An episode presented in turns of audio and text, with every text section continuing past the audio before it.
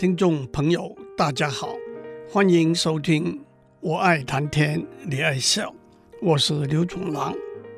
要用电脑完成一个计算工作，我们必须设计一个演算法 （algorithm）。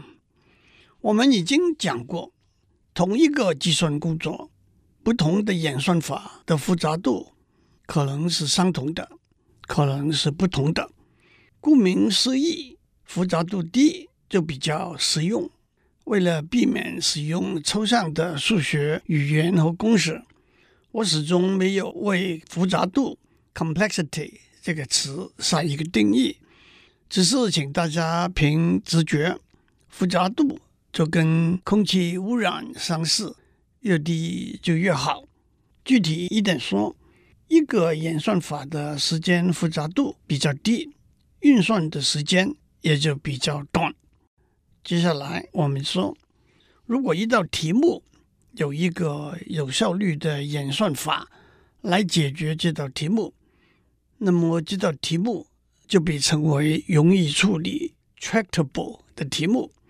我也没有把有效率这个观念的精准数学定义告诉大家，只是请大家凭直觉，有效率就是省时间、省空间。时间和空间就是钱。专家也引进了一个名词，用 P 代表所有容易处理的题目。因此，一道容易处理 （tractable） 的题目，我们通常会说这道题目是 P 里头的题目。接下来，我为大家举了若干个容易处理 （tractable） 的题目的例子，在 n 个城市里头。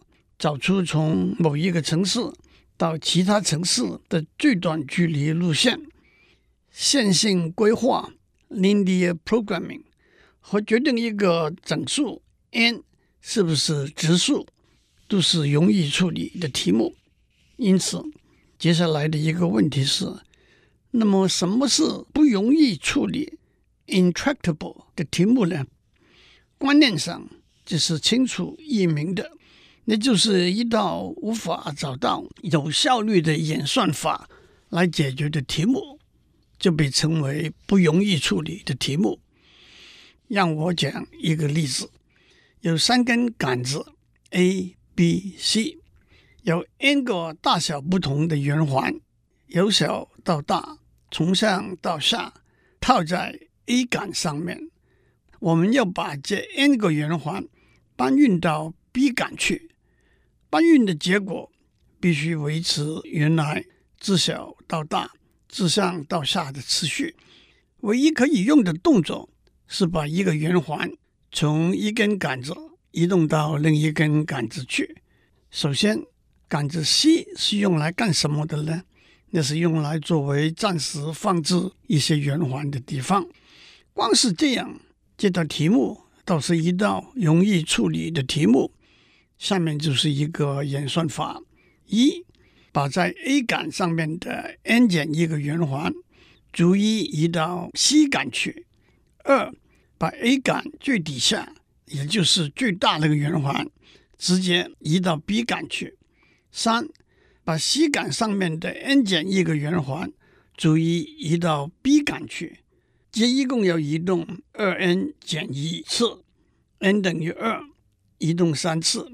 N 等于三，移动五次；n 等于四，移动七次。允许我就说，这是一个有效率的演算法。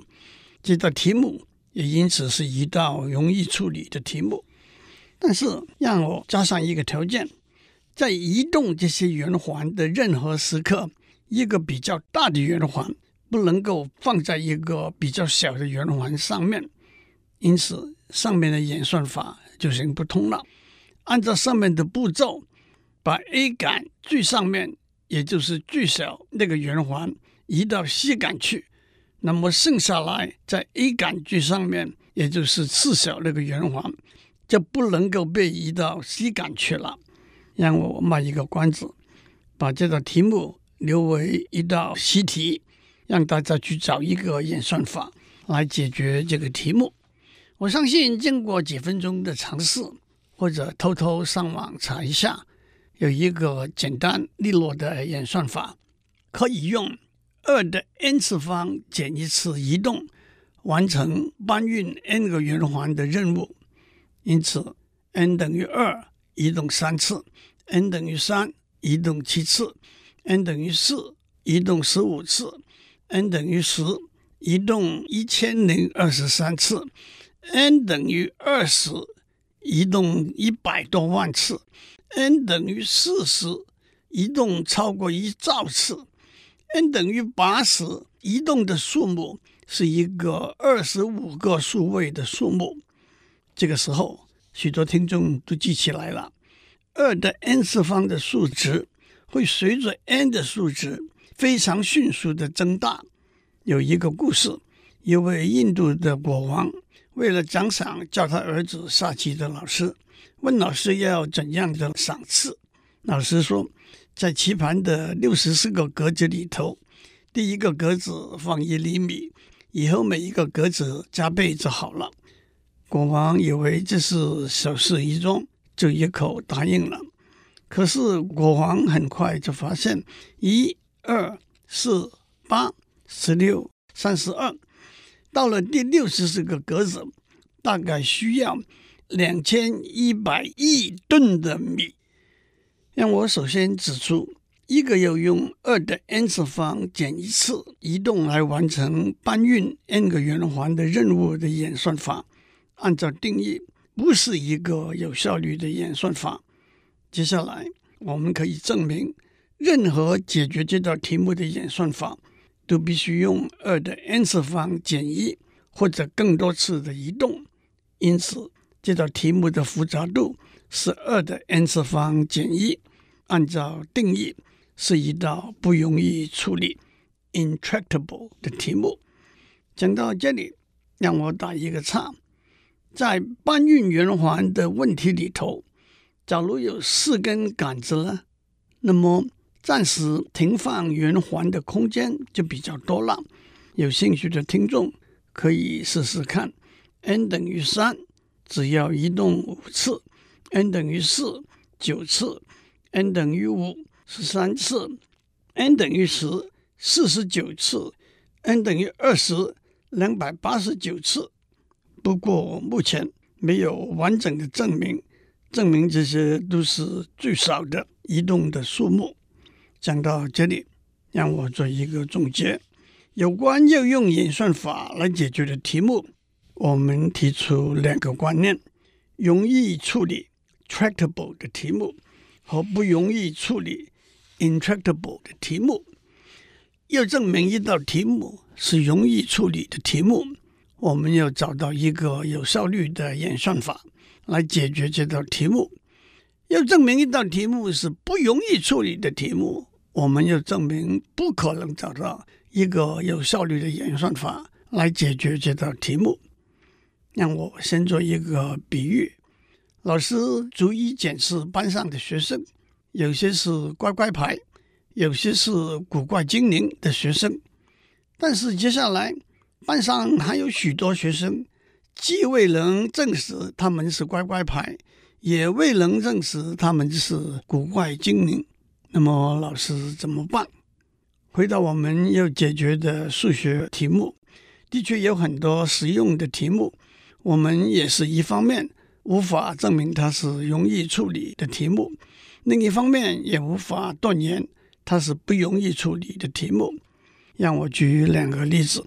第一个例子是分解因子，这个大家都很熟悉：十五等于三乘五，一五六四等于二乘二乘十七乘二十三。那么一八八四八九。九七一五七呢？那等于一三七二九乘一三七二九三三。把一个整数 n 分解成因子，到目前为止还没有已知的有效率的演算法。请记得我们在上面讲过，如果 n 可以被分解成因子，其中有一个因子是小于等于 n 开平方。因此，我们可以从一到 n 开平方逐一去尝试。不过，那是蛮力，并不是一个有效率的演算法。第二个题目是有一组数字，例如一二四七，问题是能不能够把这组数字分成两组，让这两组数字的和相等。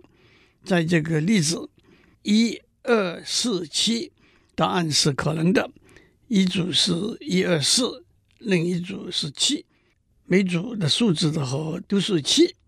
另外一个例子是一二三五这一组数字，答案是不可以。当然，这道题可以用蛮力一个一个去试，但是如果有 n 个数字，那就有二的 n 次方减二个可能。到目前为止，尚未有已知的有效率的演算法可以解决把一组数字分成两组，让两组的和相等，是可能还是不可能？这道题目。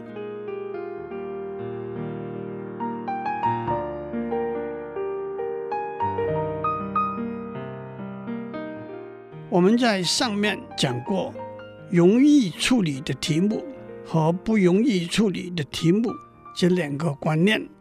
很明显，这两个观念可以把所有的演算题目分成两部分。但是在现实的应用里头，我们遇到许多题目，到目前为止，我们既不能找到一个有效率的演算法。把它归类为容易处理的题目，却又不能找到一个证明，证明绝对不可能找到一个有效率的演算法，把它归类为不容易处理的题目。上面讲的两道题目，第一，把一个正整数 n 分解因子；第二，决定一组 n 个数字能不能够分成两组，让两组数字的和相等。就是属于这一类的题目。那么，我们怎样进一步去处理这可以说是无所适从的环境呢？让我先回到上面讲的一个比喻：老师逐一检视班上的学生，发现有些是乖乖牌，有些是古怪精灵，但是剩下来还有好多学生，老师一时无法确定。他们该靠哪一边站？不过，老师观察到一个事情：班上许多学生都是合唱团的成员，而且，第一，要决定一个学生是不是合唱团的成员是很容易的一回事。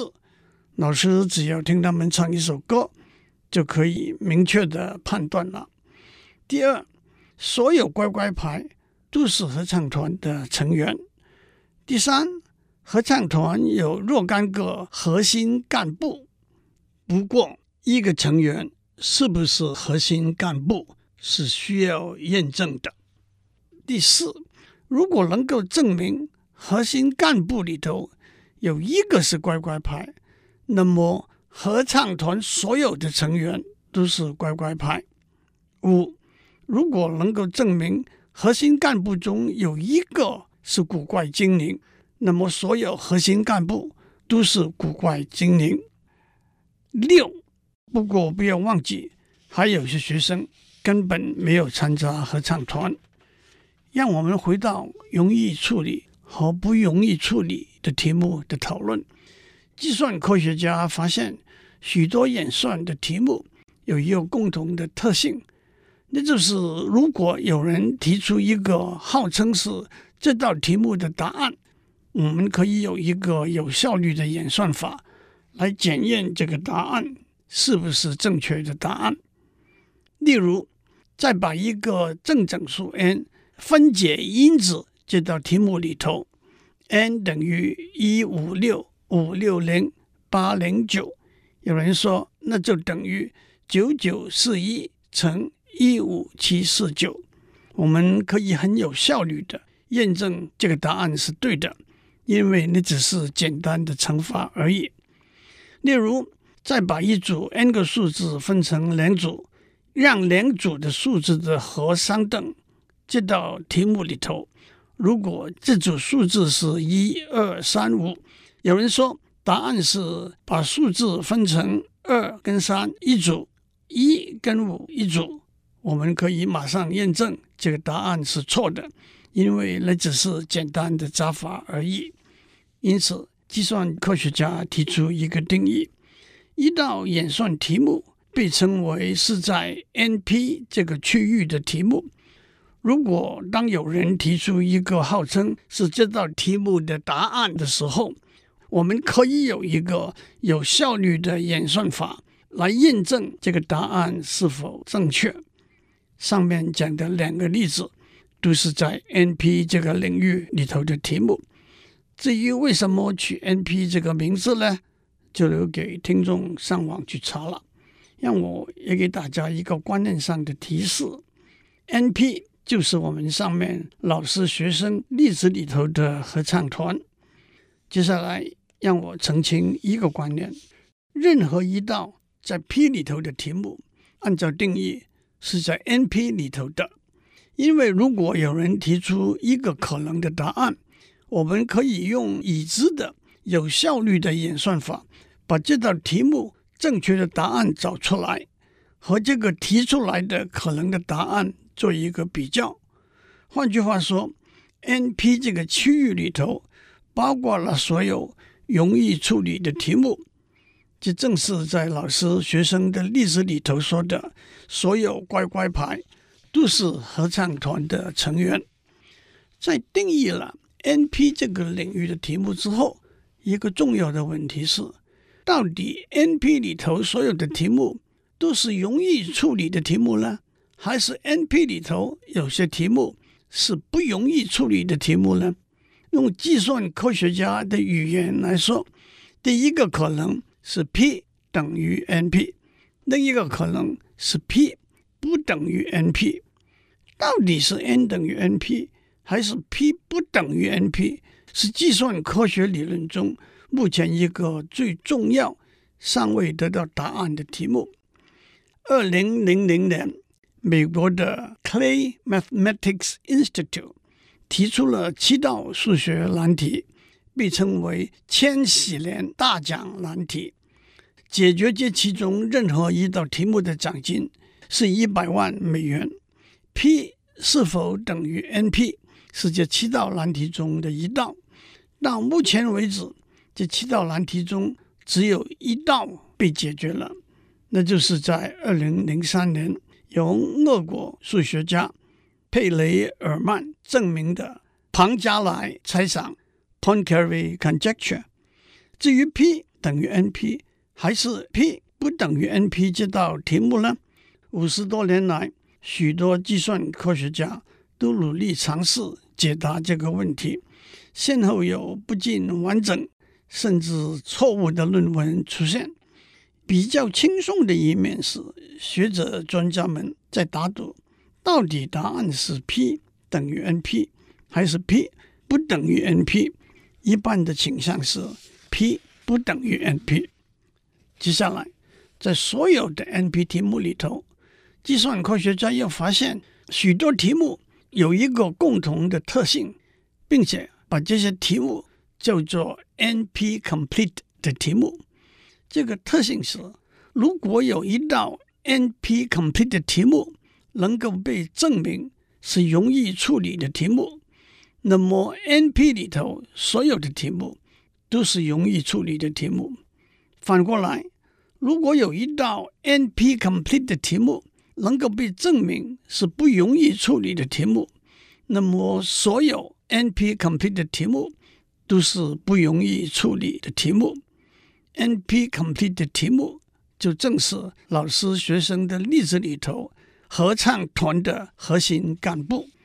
让我首先指出，在上面举的两个例子里头，把一个正整数分解因子，到目前为止还没有被证明是一道 NP complete 的题目。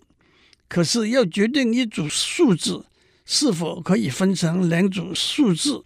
这两组数字的和是相等的，已经被证明是一道 NP complete 的题目。NP complete 这个观念可以说是容易处理和不容易处理两者之间一个有趣的、重要的缓冲地带。当我们在实在的应用中遇到一个题目，在能够确实的证明它是一道容易处理或者不容易处理的题目之前，如果我们能够证明它是一道 NP-complete 的题目，从复杂度的观点来说，那是一个重要的指标。在过去几十年，许多计算科学家已经证明了上百甚至上千道是 NP-complete 的题目，但是他们也都没有确定这些题目到底是容易处理还是不容易处理的题目。因此，如果我们能够证明我们要解决的题目也是一道 NP-complete 的题目，我们可以说我们的题目和他们的题目是同在一条船上的。既然聪明如他们，还没能够回答这些题目到底是容易处理还是不容易处理，我们也不见得比他们笨多少吧。